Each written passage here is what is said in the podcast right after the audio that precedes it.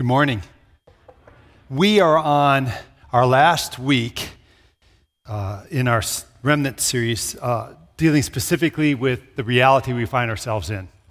Um, next week, we're going to move on to another four-week segment of this series that deals more with what kind of people should we be as we find ourselves in remnant status in our culture. Um, it, it, it, if you're using our study guide, you'll you'll see it, it breaks down this way. In fact, I just want to encourage you, if you're not using the accompanying study guide, it's still not too late to get one of those. You can just get it out at the uh, small group kiosk um, after service and follow along each week uh, with the messages, and you'll get a lot more out of what's being said. But we're going to get into, starting next week, what is called the remnant pillars. Um, these messages deal with what kind of people should we be as we find ourselves in remnant status in our culture. Um, how do we show restraint in a culture that's so unrestrained? Uh, how do we, you know, do civility in a culture that's not very civil anymore? Um, Steve Deneff is coming on October twenty-second. He's going to talk on integrity and beyond. And anyway, that's where we're going in the series of messages uh, the next few weeks. Uh, right now, we're dealing with the reality that we find ourselves in, and, and this is the last message um, specifically on that topic. Um, Christianity has been re- removed from mainstream culture, by and large. Um, It, it, this has been going on for a long time. Um, I want to give you some data that kind of verifies that this is indeed the case. Uh, it's from the book Rise of the Nuns. Um, nuns is just a label that's given to people who say, I have zero religious affiliation. That means they don't have any background, they weren't raised, they don't have any familiarity with the terminology, they know nothing about uh, the Christian faith whatsoever. Uh, it's, uh, over the years, surveys have been done um, trying to pull that number out in the culture at that time. Back in nineteen forty, five percent said they were a nun. They had no religious affiliation whatsoever. Now, these people still may be spiritual, but they just aren't Christian. They just don't have uh, any understanding of, uh, of Christian doctrine. Well, in nineteen ninety, some fifty years after that, that number rose to eight percent, so it went up three percent. Now, here's what's interesting. From nineteen ninety all the way to twenty fifteen now, it's gone up to twenty-two percent of people say in this country, I don't even know who Jesus is. Don't know anything about the Bible. Couldn't give you any characters out of the Bible. No basic theology out of the Bible. Would know nothing. Here's an alarming number. In those thirty years and younger right now, self-professed nuns are thirty percent. One in three of our young people have no familiarity whatsoever with Christianity. Where they get their perceptions from are the media. That's scary, isn't it? That's the blind leading the blind. So there, there's one concrete indicator uh, of, of the loss of influence of the Christian faith in our culture. There's another, I think, big indicator of the decline of inf- uh, the influence of Christianity, and, and, and it's this. By and large, the church, churches like ours, the Baptist church down the road, the Methodist church down the road, whatever church you want to put into this category, by and large, has lost its influence on its members.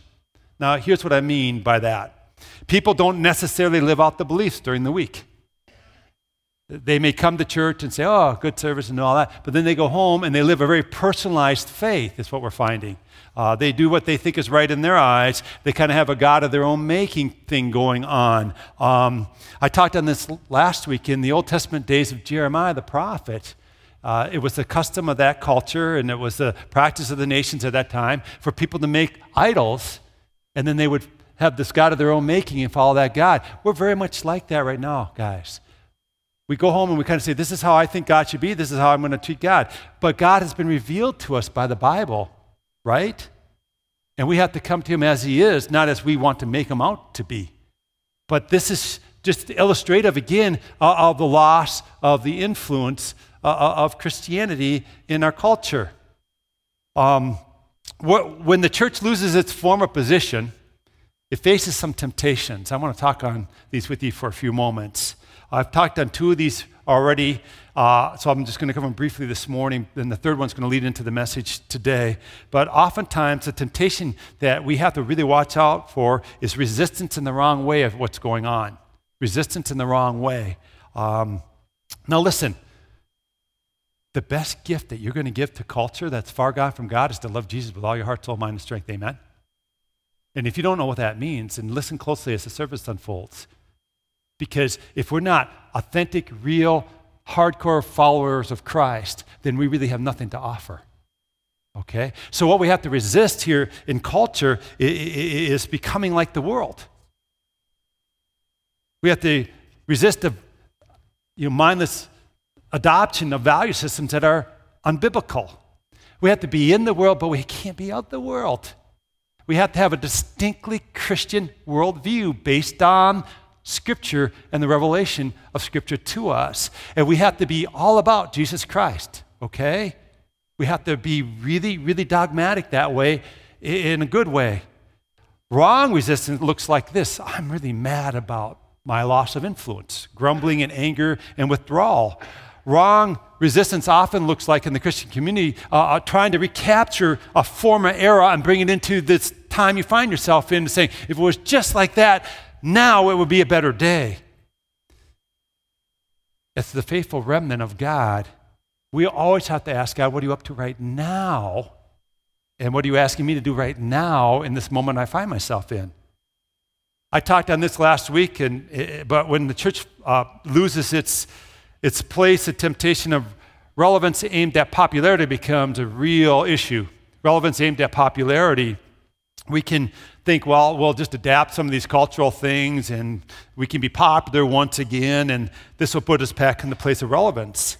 I, I think we can learn something about relevance from the um, parable of the prodigal told by Jesus Christ.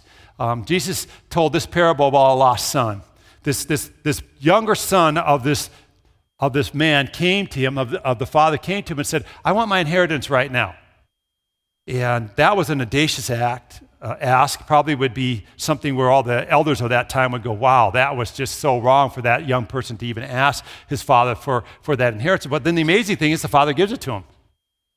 And we're told in this parable by the Lord Jesus that this young man then goes out and squanders all this wealth on riotous living and, and prostitutes and all that kind of thing. He just does what's totally wrong. And then he gets to the end of the wealth, and now he's poor, and he's, he's, he's, he's just eking out a living there and not doing very well. And he thinks to himself, even the servants in my father's household have it better than me. I'm going to go back to dad and ask for forgiveness. And, and at least I could be a servant in his house. Well, he goes back, and we know the story. It's wonderful because the father represents God. He comes running to this lost one, and he embraces him. He says, my son, who I thought was dead, is alive. And he was really grateful, and the son would be back to the family as a son. But but get this. Here's, here's where relevance kicks in here just a little bit. That father models for us something that we need to understand as a remnant of God. He stayed home, so to speak. He didn't chase after the son. He didn't try to become like one of the son's friends. He stayed home, and he kind of minded home. He kept home going. He kept the, the business alive, or whatever you want to say. Um, in, in, in, our, in our perspective, he kept the theological store open, we could say. You know, we as, as, a, as, as a group of people that find ourselves in the time we find ourselves in, we have to stay true to the Lord Jesus Christ. We have to mind a theological store. There has to be a home for wayward people to come to that, that they'll experience authentic life change in the Lord Jesus Christ. And we have to understand the primary importance of, of that right now. You're getting what I'm saying here? As a remnant of God, finding ourselves in a time such as this, it is of great importance that we stay faithful to Jesus Christ, so people have a place to come home to and find the love of God. Amen? This is incredibly, incredibly important. When the church loses its place, we who are followers of Jesus can face a temptation of despair, of despair. Um, this is going to launch us into the message today. But despair happens when you know you're losing an argument, even though you're right. The ones you're arguing with aren't listening anyway, and you can say, ah, oh, but I'm right. But despair can happen when you know no matter how much I argue with you, you I'm not going to change your mind. Um, I, I don't know how many of you went to Laugh Your Way to a Better Marriage conference here the last couple of days. I thought it was quite interesting and quite good. Um, he didn't talk on this much. I thought he might have talked on this, but you know what happens oftentimes is couples get into fights. And when they fight, there's this tendency, especially when you think you're right, to get louder. It's like you think the person has a hearing problem. And if I just say it louder, they will get it. It's an understanding issue usually. It's not a loudness issue. And so when we are misunderstood by culture and we get louder, they just ignore us more and think they're more right. And then there's that tendency to get angry and try to speak over, you know, your mate or your opponent, whoever you're fighting with. And we got to resist that kind of despair manifestation, because that's what it is. We're despairing, so we're manifesting it in that way. Now, another way despair is manifested is by withdrawal. This is the holy cluster that you see so frequently kind of endorsed. Uh, the world's a big bad place. Let's just cluster up here and we'll keep that all that garbage out there. And that's just not a good way to approach um, this problem of being the remnant. It's not the way to approach it. Think about education with me for just a few moments, because this has been a little bit of the approach of education, especially in the Christian uh, uh, standpoint. So education in our land begins as a very kind of God-centered thing. When the country was first formed, even the public education institutions were very Christian in nature. But as time unfolded, as history unfolded, there was a move away from the centrality of God and Christ in education. So Christians, in response to the loss of this in their lives, compensated by creating what? Christian alternatives. Christian grade school, Christian, you know, high school, Christian colleges. And I'm not against any of that stuff, okay? But it's just an observation I'm making. And so what was going on there was a, a, a sense of loss. Now, the, now we're no longer the dominant influence here. We're not, we're not in the main body of the page here. So let's create our own over here, where we can now be what? The main body, the influencers. And it's almost like a compensation mechanism to what was lost. And it's almost like it was done more out of despair at times than out of vision. Now, I'm not saying that the Christian institutions all do this, okay? But we have to watch out that that's not the motivating reason for doing this, and we became holy cluster people. And we have a Christian version now of a of a, a thing in the world that we feel like we're missing out on. There has to be a, a real earnest thinking about what are we doing this for and why, okay? Um, I went to a Christian college and got a Bible degree, and I'm not anti any of that, all right? So I just want to make that super clear.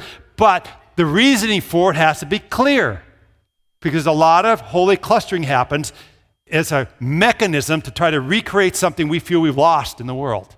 And that's not a good reason for doing it. Despair looks to escape.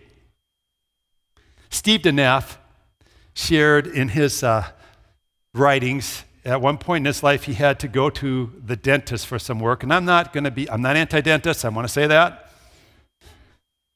But this evidently caused him to experience some despair. So the night before he prayed, he said, in all earnestness, for the rapture. Now, some of you know what I mean by that. The rapture is that time when Jesus comes back and catches up his church and brings them home, and brings his bride home, his people home. So he was so despairing that he tried to what? Escape. God, please come tonight. And have you ever been there? Facing something real tough? I have to be honest. I've had moments where I said, please come, Jesus, please come, because I don't want to face tomorrow, because it's so difficult. And I just want to be caught up in heaven. And, and that's escaping. And, and, and then that we have to watch out, because that's a temptation that we face sometimes. That's, again, a despair manifestation. So here's the problem with despair. Despair can keep you from God's mission for you. And what's God's mission for his people? To engage the world with the message of Jesus Christ. To engage the world with the message of Jesus Christ. Well, what's the message of Jesus Christ? That, you know, we're all sinners, right? And we're lost, and we can have salvation in God by faith in the Lord Jesus Christ. And when we're uh, thinking we're losing the argument, when we're withdrawing, when we're forming holy clusters, if we're looking to escape, we're probably not really engaging with those around us and seeing their need of Jesus Christ. Now, as a follower of God, you and I, we have a lot of similarities going on in our time that Jeremiah, the ancient prophet, experienced in his time. On the one hand, in Jeremiah's days, things look kind of bleak. Don't things kind of look bleak every now and then here, now? On the other hand, Jeremiah was espousing and, and uh, proclaiming a message uh, uh, of hope, that in God there's hope. And this is, gets us this remnant dynamic I want to talk about with you. A, a reality of being a remnant, this remnant dynamic is this. In the margins, you'll find yourself in the middle of a desperate situation that can seem final at times. Yet you are part of God's plan. You are part of God's plan for a future and a hope. That's an interesting dynamic. You can look around and say, it looks pretty bleak. But yet, at the same time, you're part of God's plan for a future and a hope. Jeremiah experienced what it means to be stuck in the middle like this. On the one hand, he spoke with optimism of what God would do for the Israelites. But in their day, in their time, they were going to be ca- uh, captured by the ancient superpower, uh, uh, uh, the Babylonians. Listen to this hope that Jeremiah espouses in the middle of this captivity taking place. It's found in Jeremiah chapter thirty-two, verses thirty-six through forty-one. You are saying to the city, by the sword, famine, and plague, it will be given into the hands uh, of the king of Babylon. But this is what the Lord, the God of Israel, says. I will surely gather them from all the lands where I banished them in my furious anger and great wrath. I will bring them back to this place and let them live in safety. They will be my people, and I will be their God. I will give them singleness of heart and action, so that they will always fear me, and that all will then go well for them and for their children after them. I will make an everlasting covenant with them. I will never stop doing good to them, and I will inspire them to fear me, so that they will never turn away from me. I will rejoice in doing them good, and will assuredly plant them in this land with all my heart and soul. That's a pretty cool word, isn't it? This is, word is taking place in the midst of despair, in the midst of Babylonian captivity. Now, previously in Jeremiah twenty-nine, we're told that they would go into captivity for seventy years. So this comes after uh, that captivity declaration by Jeremiah in Jeremiah twenty-nine. You're going to be carried off into captivity for seventy years, but then God's going to bring you back. Now in Jeremiah thirty-two, he says, hey, you're going to be in everlasting covenant with God. This is pretty cool stuff. This is pretty optimistic stuff. And God stays true to his word, I think, more than we often realize. I mean, the Israelites, after seventy years in captivity to the Babylonians, they were taken back to the land, just like his promise said. Now, they were once again dispersed. It took a little while after that to be dispersed again. But then, some two thousand years later, what happened to Israel? Come on, we saw it in nineteen forty-eight. What happened to Israel? One of a kind. Born again, amen? It just doesn't happen. But that's how faithful God is to his promises and to his word. And not only did he do that for Israel, it was amazing, he's also brought about this everlasting covenant, the person of Jesus Christ. Now through faith in Jesus Christ, we could be in everlasting covenant with our God, amen? And his blessings flow in our lives. Isn't this cool? And we see the faithfulness of God.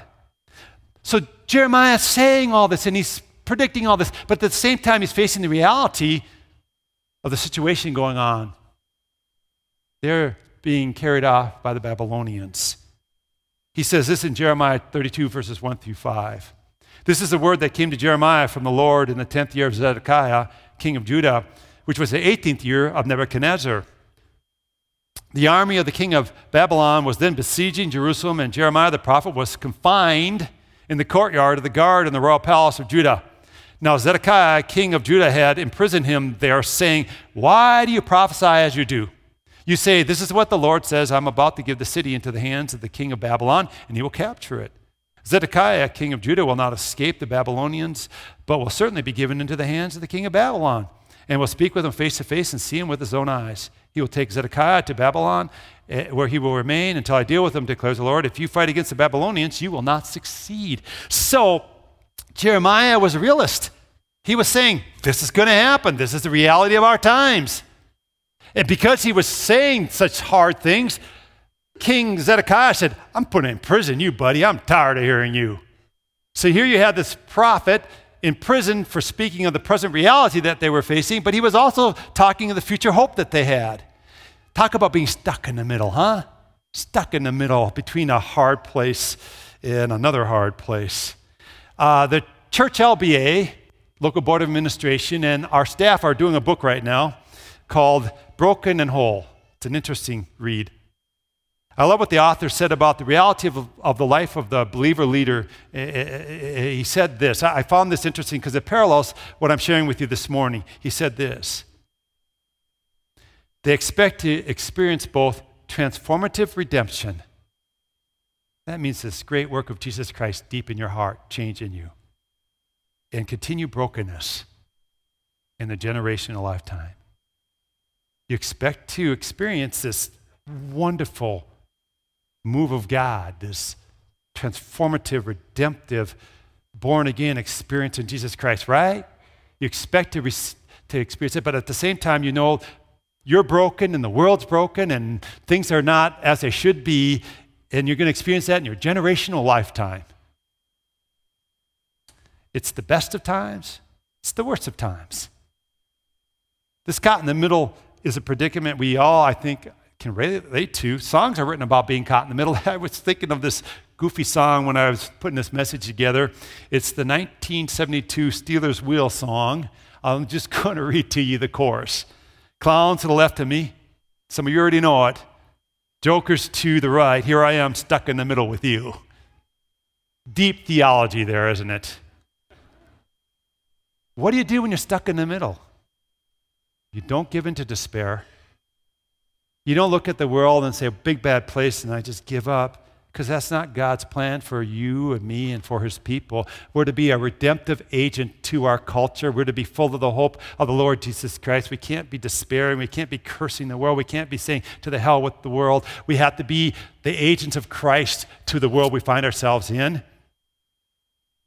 We can't just ignore the situation either, though, and be these blind optimists and say, everything's rosy and dandy, and I don't believe it, and, and being optimistic, because God says the prudent person foresees the danger that lies ahead and plans accordingly. And I'm never opposed to optimism, but blind optimism isn't the answer either. God seems to give us some instruction on how we should engage uh, and how we should Uh, live when we find ourselves stuck in the middle. It's found in Jeremiah uh, chapter uh, thirty-two, verses six through fifteen. I'm not going to read that to you. I think it'll appear behind me maybe, and maybe not. I don't know.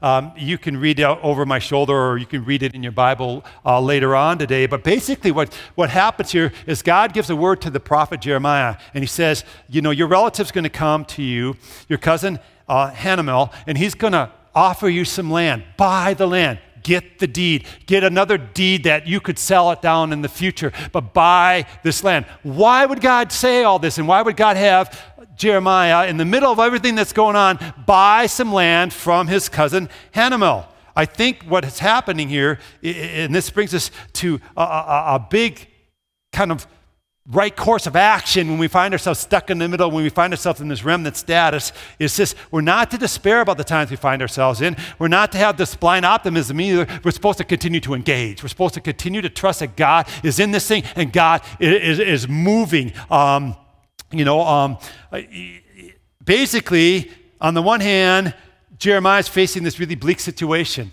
They're going to be carried off into Babylonian exile. But on the other hand, there's this wonderful promise of restoration and hope that is going on.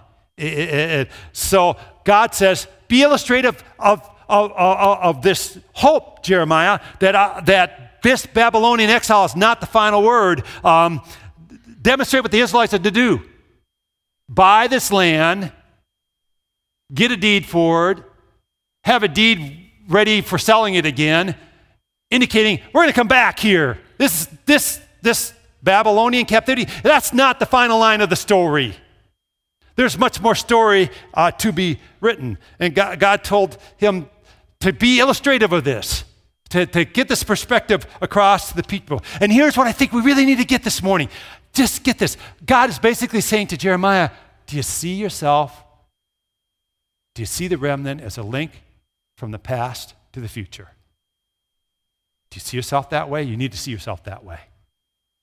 You need to see yourself as this critical link from past to future. Now, as we find ourselves in remnant status, we have to understand that we are a critical link that God wishes to use that links past to future. We're not the end component. We're not the final line of a Christian movement in our country or something like that. We're the first component of a new move, I think, that God's going to do. Do you understand that? Do you see the difference?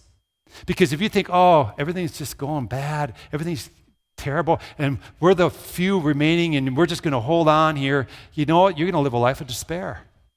But if you realize God is doing a new work in a, in a new way, in a new time here, and we're the first component of it, it gives you a different kind of outlook on what's transpiring in our culture. So here's our big thought this morning. Remnants link from the past to the future. They're not people just holding on, but rather forward-looking people. They're often God's first component of building for the future. As a remnant status person, you're the first of what God's up to. It may not feel that good. It may not even feel great because the world around us can be seeming, seemingly pretty bleak. But listen, in the remnant situation, we have to depend on God. We can't depend on influence and structured power, or structured things like political power. We can't depend on having, you know, the upper arm or whatever. We have to cry out to Jesus Christ. If we're a faithful remnant, we become part of God's first component for building to the future. I mean, this is all over in the Bible. Joseph in the Old Testament is illustrative of this. So Joseph, the dude that had the many-colored coat given to him uh, by his father, and his brothers sell him into slavery out of envy, ends up in Egypt, and basically there is imprisoned uh, when he's falsely accused of sexual advances against his master's wife. But God raises him up to second in command of all of Egypt. I know we know the story of Joseph, most of us do, okay? I'm sure that Joseph longed to go back to the good old days. I'm sure he wished I could be at my father's house. I wish I could be back in Canaan. I wish I could have my coat of many colors. I wish I could have that same status I used to have. But that was then, and he was moved into something new that God was doing. He was the first component of a new move of God in the ancient Israelites. Because famine was coming on the land. God knew this. Joseph was the forerunner, the first, to go into the land of Egypt, so that he could be positioned to save the remnant, to save his family, Israel, from destruction. Amen? And his brothers come to him, and he can provide them with food, and there's a bunch of wonderful storylines uh, uh, to the life of Joseph, but one of them we got to understand was he was God's forerunner, the first component. And he at one point said, you meant this for harm, but God meant it for good, for the saving of many. He saw the new move that God was up to as things begin to unfold. Listen, we're the first components. I'm looking at a bunch of first component people here. And we have to begin to understand that we must move forward to the future. We have to move forward to the future. We have to ask God, what are you up to? We don't try to go back to what has been. We don't try to, we don't withdraw from culture. We don't try to recreate some Christian version of what's going on right now uh, because we think we're missing out. We don't try to escape. We are called to be this faithful remnant of folk who love Jesus Christ, who are focused on him, that are staying home so that when people come, they see authentic, real people walking really with Jesus Christ. That's what we're called to do, to be that first component. Amen? It's more exciting than thinking with the last or something, isn't it? And so I'm going to end with that thought this morning. I want to give you two uh, questions to ponder. Will you think years ahead? Will you begin to think differently? Don't just be in the moment. Think of God, what are you up to here generationally? What are you doing? Secondly, with this perspective, what do you invest your life into? What are you about? At this point, we're going to prepare for communion, and that's how we're going to end the service this morning. Like I said, next week, we're going to turn the corner, and we're going to go into these remnant pillars. And we're going to get more down to the nitty-gritty of what kind of people should we be in the times we find ourselves in. I think you're going to find it pretty fascinating. Um, at any rate, God's good, amen?